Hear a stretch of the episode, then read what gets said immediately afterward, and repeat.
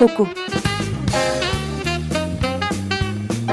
Kokudan gelen ve kokuya giden şeylerin tartışıldığı program.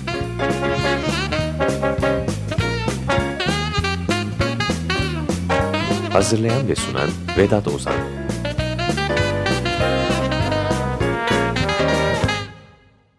Merhaba, ben Vedat Ozan. Bir koku programına da hoş geldiniz.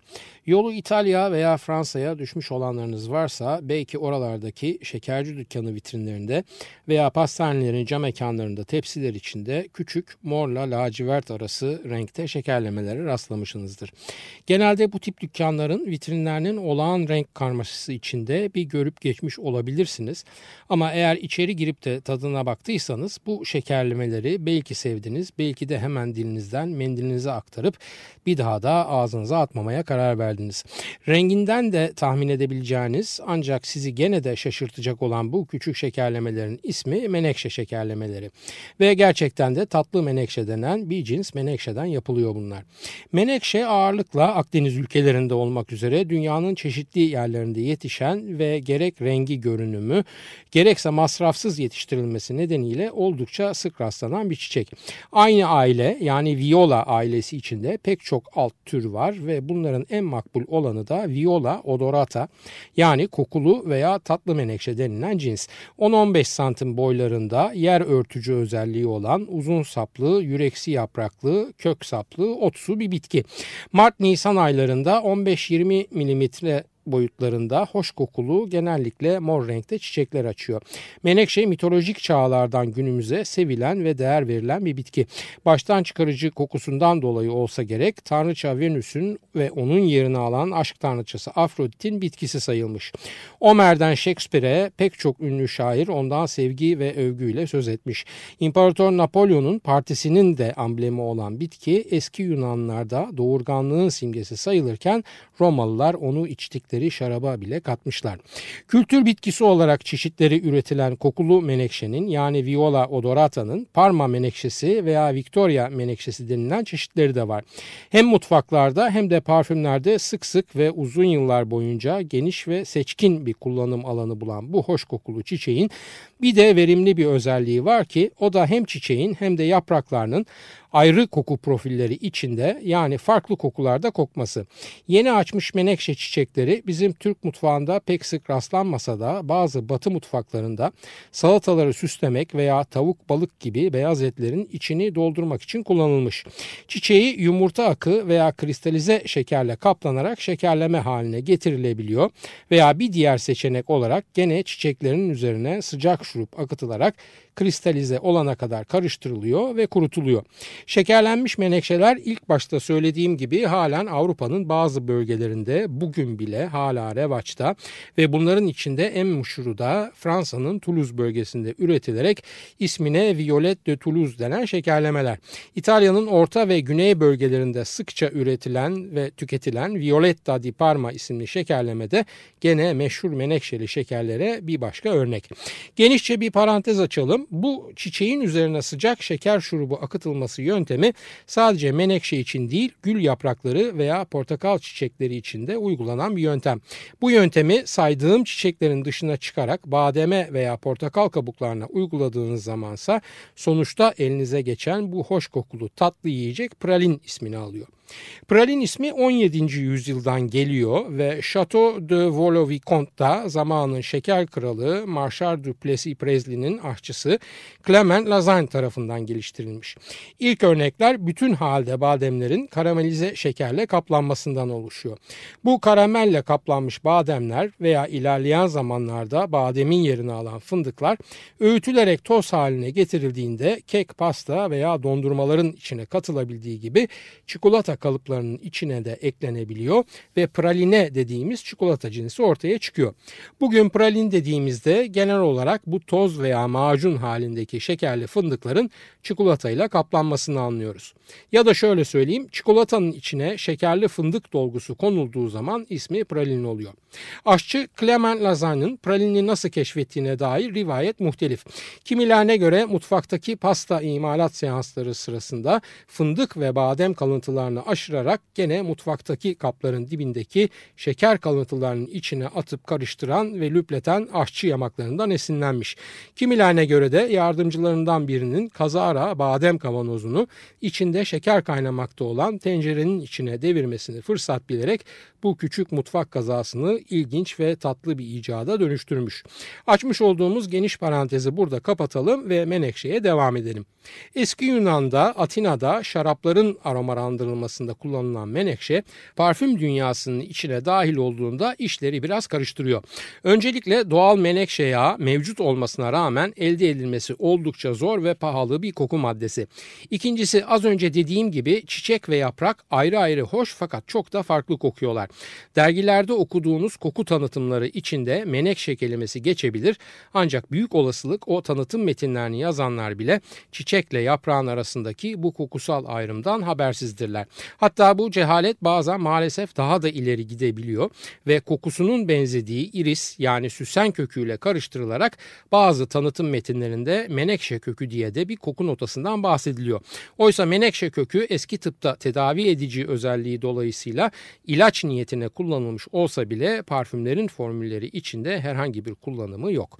Menekşe çiçekleri tatlı, pudramsı ve azıcık da baharatlı kokarken yapraklar taze biçilmiş çimeni andıran topraksı bir koku profiline sahipler. Menekşe çiçeğinin kokusunun yapısı içinde terpenler ve onlardan gayrı da esas karakteristik kokuyu veren iyononlar var. İyononlar nefis kokan moleküller ancak küçük bir de mahsurları var. Burnumuzdaki koku alıcılarını bloke edebiliyorlar. Yani biz menekşeyi veya içinde menekşe kokusu olan bir parfümü birkaç kez kokladıktan sonra artık onun kokusunu alamaz hale geliyoruz. 1893 yılında Tiemann ve Kruger isimli iki kimyager Parma menekşelerinin içindeki iyononları ayrıştırarak parfüm dünyasını bir menekşe kokusu bolluğu içine sokuyorlar. İyononların ayrıştırılmasıyla beraber bu koku moleküllerinin başka kaynaklardan da ucuza elde edilmelerinin önü açılıyor ve çok da pahalı olmayan menekşeli kolonyalar her tarafı sarıyor. Kendi içinde geniş bir koku paleti sunuyor bize bu iyononlar. Yani taze açmış çiçek kokusundan ağaçsı tatlı notalara kadar bir çeşitlilik içerirlerken içlerinde türlerinden biri olan metil iyonon Türkçe süsen dediğimiz iris kökünü de andıran kokusuyla farklı ve yeni parfüm formüllerinin de habercisi oluyor. Metin iyononun cömertçe kullanıldığı en belirgin parfümler arasında bir niş parfüm markası olan Serge Lutein'in Feminite Dubois'ını sayabiliriz. Öte yandan menekşenin yaprağına geldiğimizde o topraksı ve taze kokunun da içinde bol bol salisilatlar var.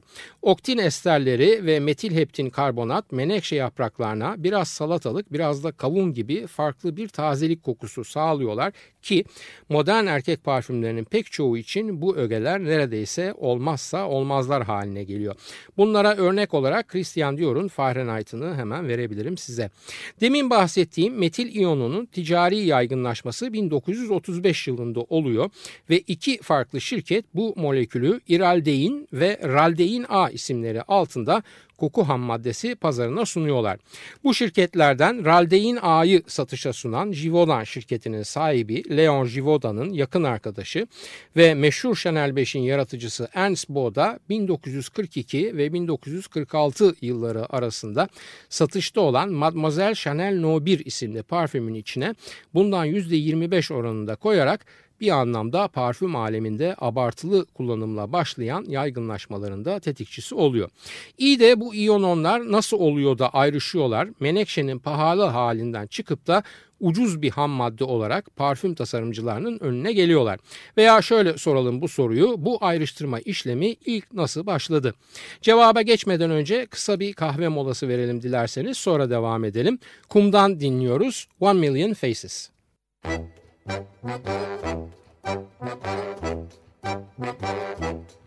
I'm ready to lose myself in your one million faces. The same old game with sad happy ending,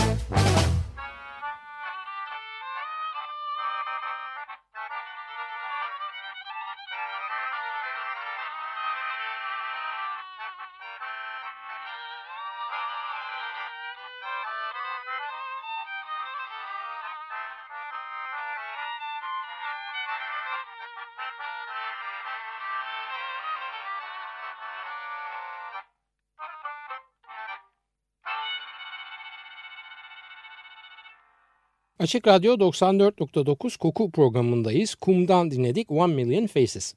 Johann Karl Wilhelm Ferdinand Thiemann kendi adı verilen Reimer-Thiemann reaksiyonunu keşfederek ve vanilinin bugün kullandığımız ucuzlamış bir malzeme haline gelmesine sebep olan bir kimyager.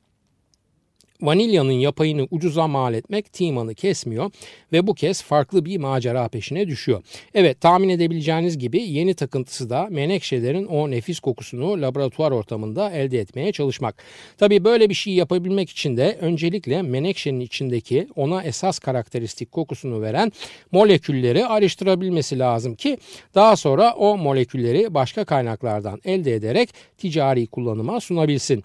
Malzemede hem ucuzlasın hem de Timan'a para kazandırsın. Böyle dediğimde doğal olarak hepimizin aklına bu çalışmaya menekşenin yağıyla başlanması gerektiği geliyor. Ancak bilimsel araştırma için dahi olsa ve az çok sağdan soldan fon bulabilse bile menekşe yağı böyle bir çalışma için oldukça pahalı bir malzeme. Fikir vermesi için söyleyeyim yarım kilo yağ elde edebilmek için yaklaşık 20 bin menekşe çiçeği gerekiyor. Düşünün ki 1890'larda yapılıyor bu çalışma ve o zamanda da mikrokimya olanakları yok. Yani gramın bilmem kaçta biri gibi ölçülerde ham maddeyle çalışabilecek yeterlilik ve efsafta alet edevat olmadığı için Timan daha kaba ölçümler yapmak zorunda ve bunun için de ona gereken yağ miktarı ekonomik olmaktan çok uzak. Bugünden yapılan tahminler o dönemde o çalışma için gereken yağ miktarını 5 ile 7 kilo arası diye tahmin ediyor ki bu da Timan'ın araştırma bütçesini oldukça aşan bir maliyet demek. Bu olanaksızlığın net bir şekilde ortaya çıkması üzerine Timan gene oldukça pahalı ancak menekşe ile mukayese edildiğinde görece daha ucuz olan bir başka malzemeye yöneliyor araştırmasını yapmak için. İlk bölümde kokusunun benzerliğinden bahsettiğim süsen kökü veya iris dediğimiz bir diğer kokulu kaynak bu. Biz nasıl kokusunu benzetiyorsak Timan da bu iki koku kaynağının yani menekşe ile süsenin kokularını fazlaca benzer buluyor ve bu yüzden de içlerinde mevcut bir ortak molekülün bu benzerliğin sebebi olduğunu düşünüyor. O halde aynı molekülü daha ucuz bir kaynaktan elde edebiliyorsa o da onun üzerine gidip laboratuvarını onunla dolduracaktır ve dolduruyor da. Iris de denilen veya daha doğru olarak oris root, oris kökü de denilen süsen kökünden ismini iron olarak adlandırdığı bir molekül bir keton ayrıştırıyor Timan. Ona göre iron tam aradığı menekşe karakterini taşıyan bir kokudur. Gece gündüz çalışarak bu ironun formülünü çıkarıyor laboratuvarında. Büyük bir şans eseri daha sonra anlayacağı üzere bu formül yanlış bir formül. Ancak o anda Timan bu yanlışlığın henüz farkında değil. Timan ve yardımcısı Kruger çekiyorlar önlerine bu yanlış formülü ve başlıyorlar yeni bir kimyasal bileşim oluşturmak için çalışmalar yapmaya. Bu formülü elde edebilmek için sağa sola saldırırlarken sonunda Hint limon otunun içinde bulunan sitral isimli bir aldehidi alıyorlar ve bunun üzerine denemelere girişiyorlar.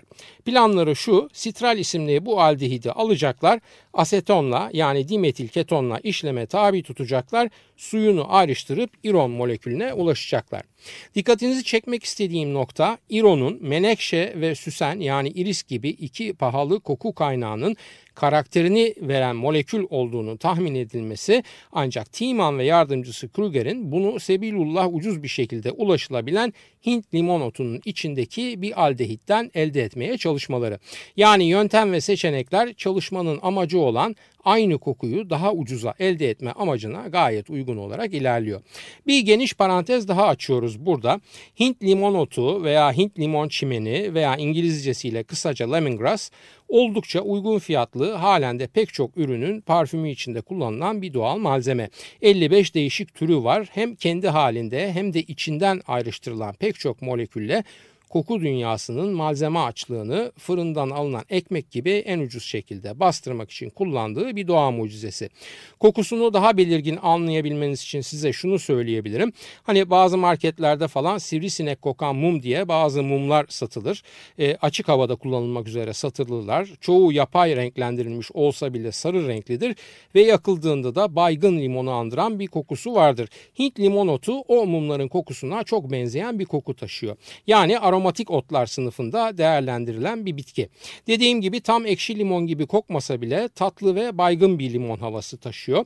Yaklaşık 2 santim eninde bu otun yaprakları yeşille mavi arası renkte ve boyu da çoğu zaman 1 metreyi geçebiliyor.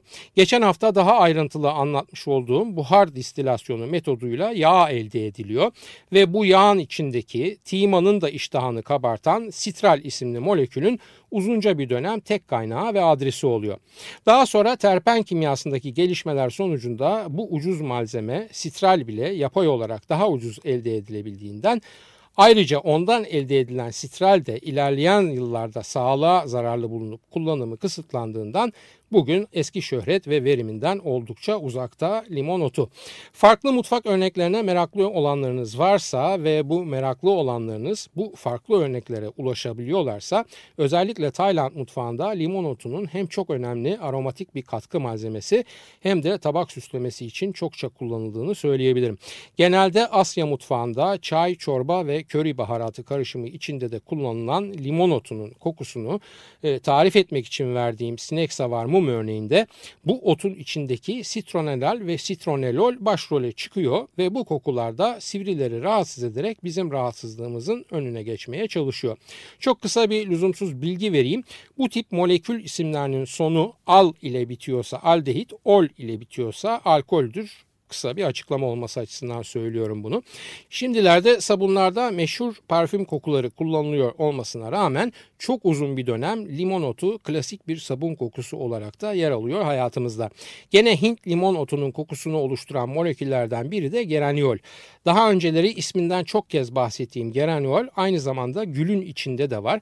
Ancak limon otu bitkisi gülden daha ucuz olduğu için güllü bir parfüm üretirken gül yağından elde edilen geraniol yerine limon otundan elde edilen geraniolü kullanmak elbette çok daha ekonomik oluyor. Şimdi bu geniş parantezi de kapatalım ve laboratuvarımıza Tiemann ve yardımcısı Kruger'in yanı başına dönelim.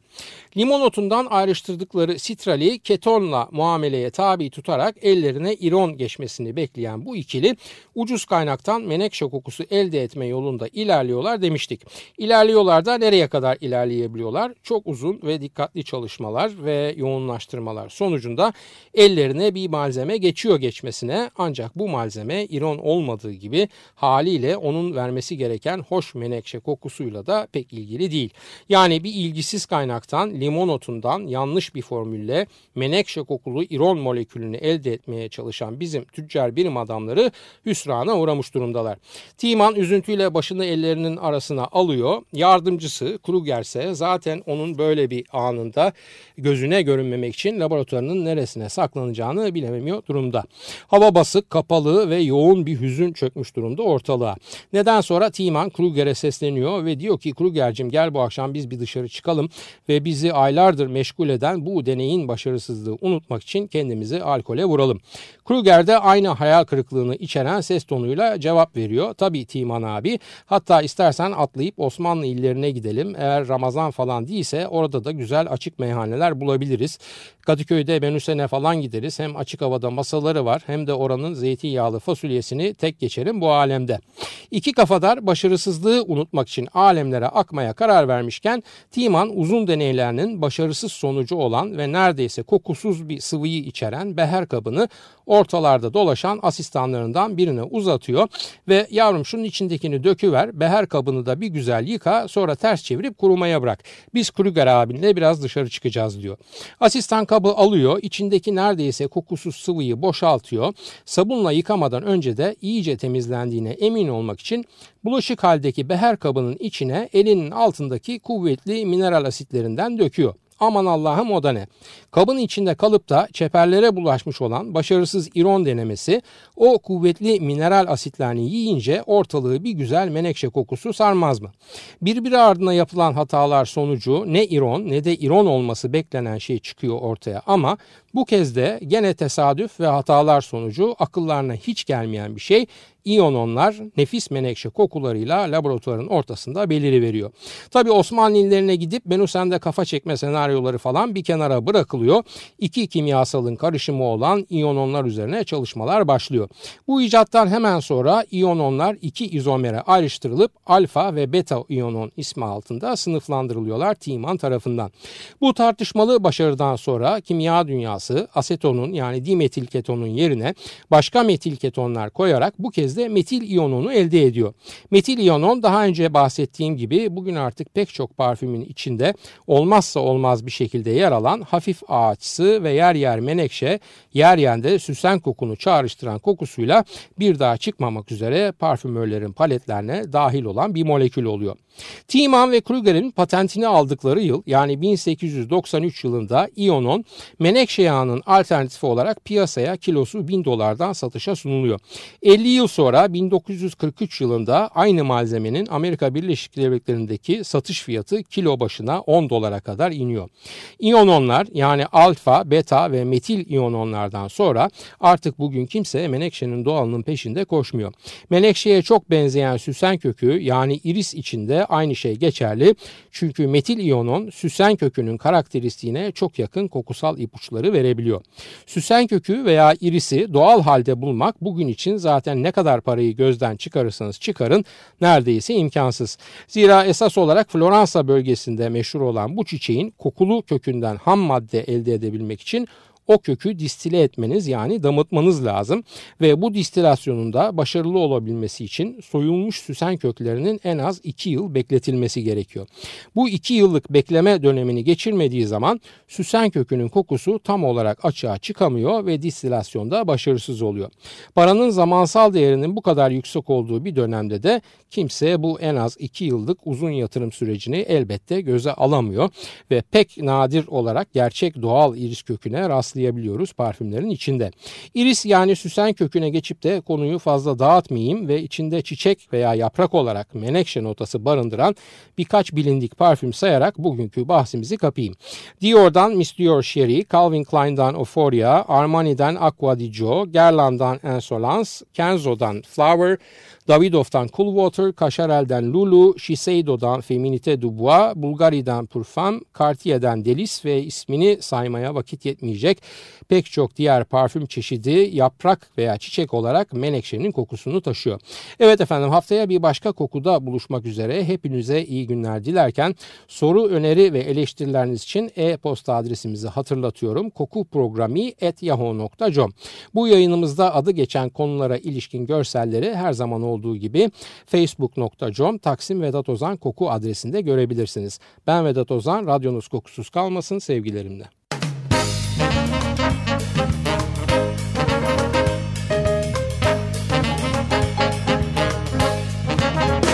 Koku Kokudan gelen ve kokuya giden şeylerin tartışıldığı program.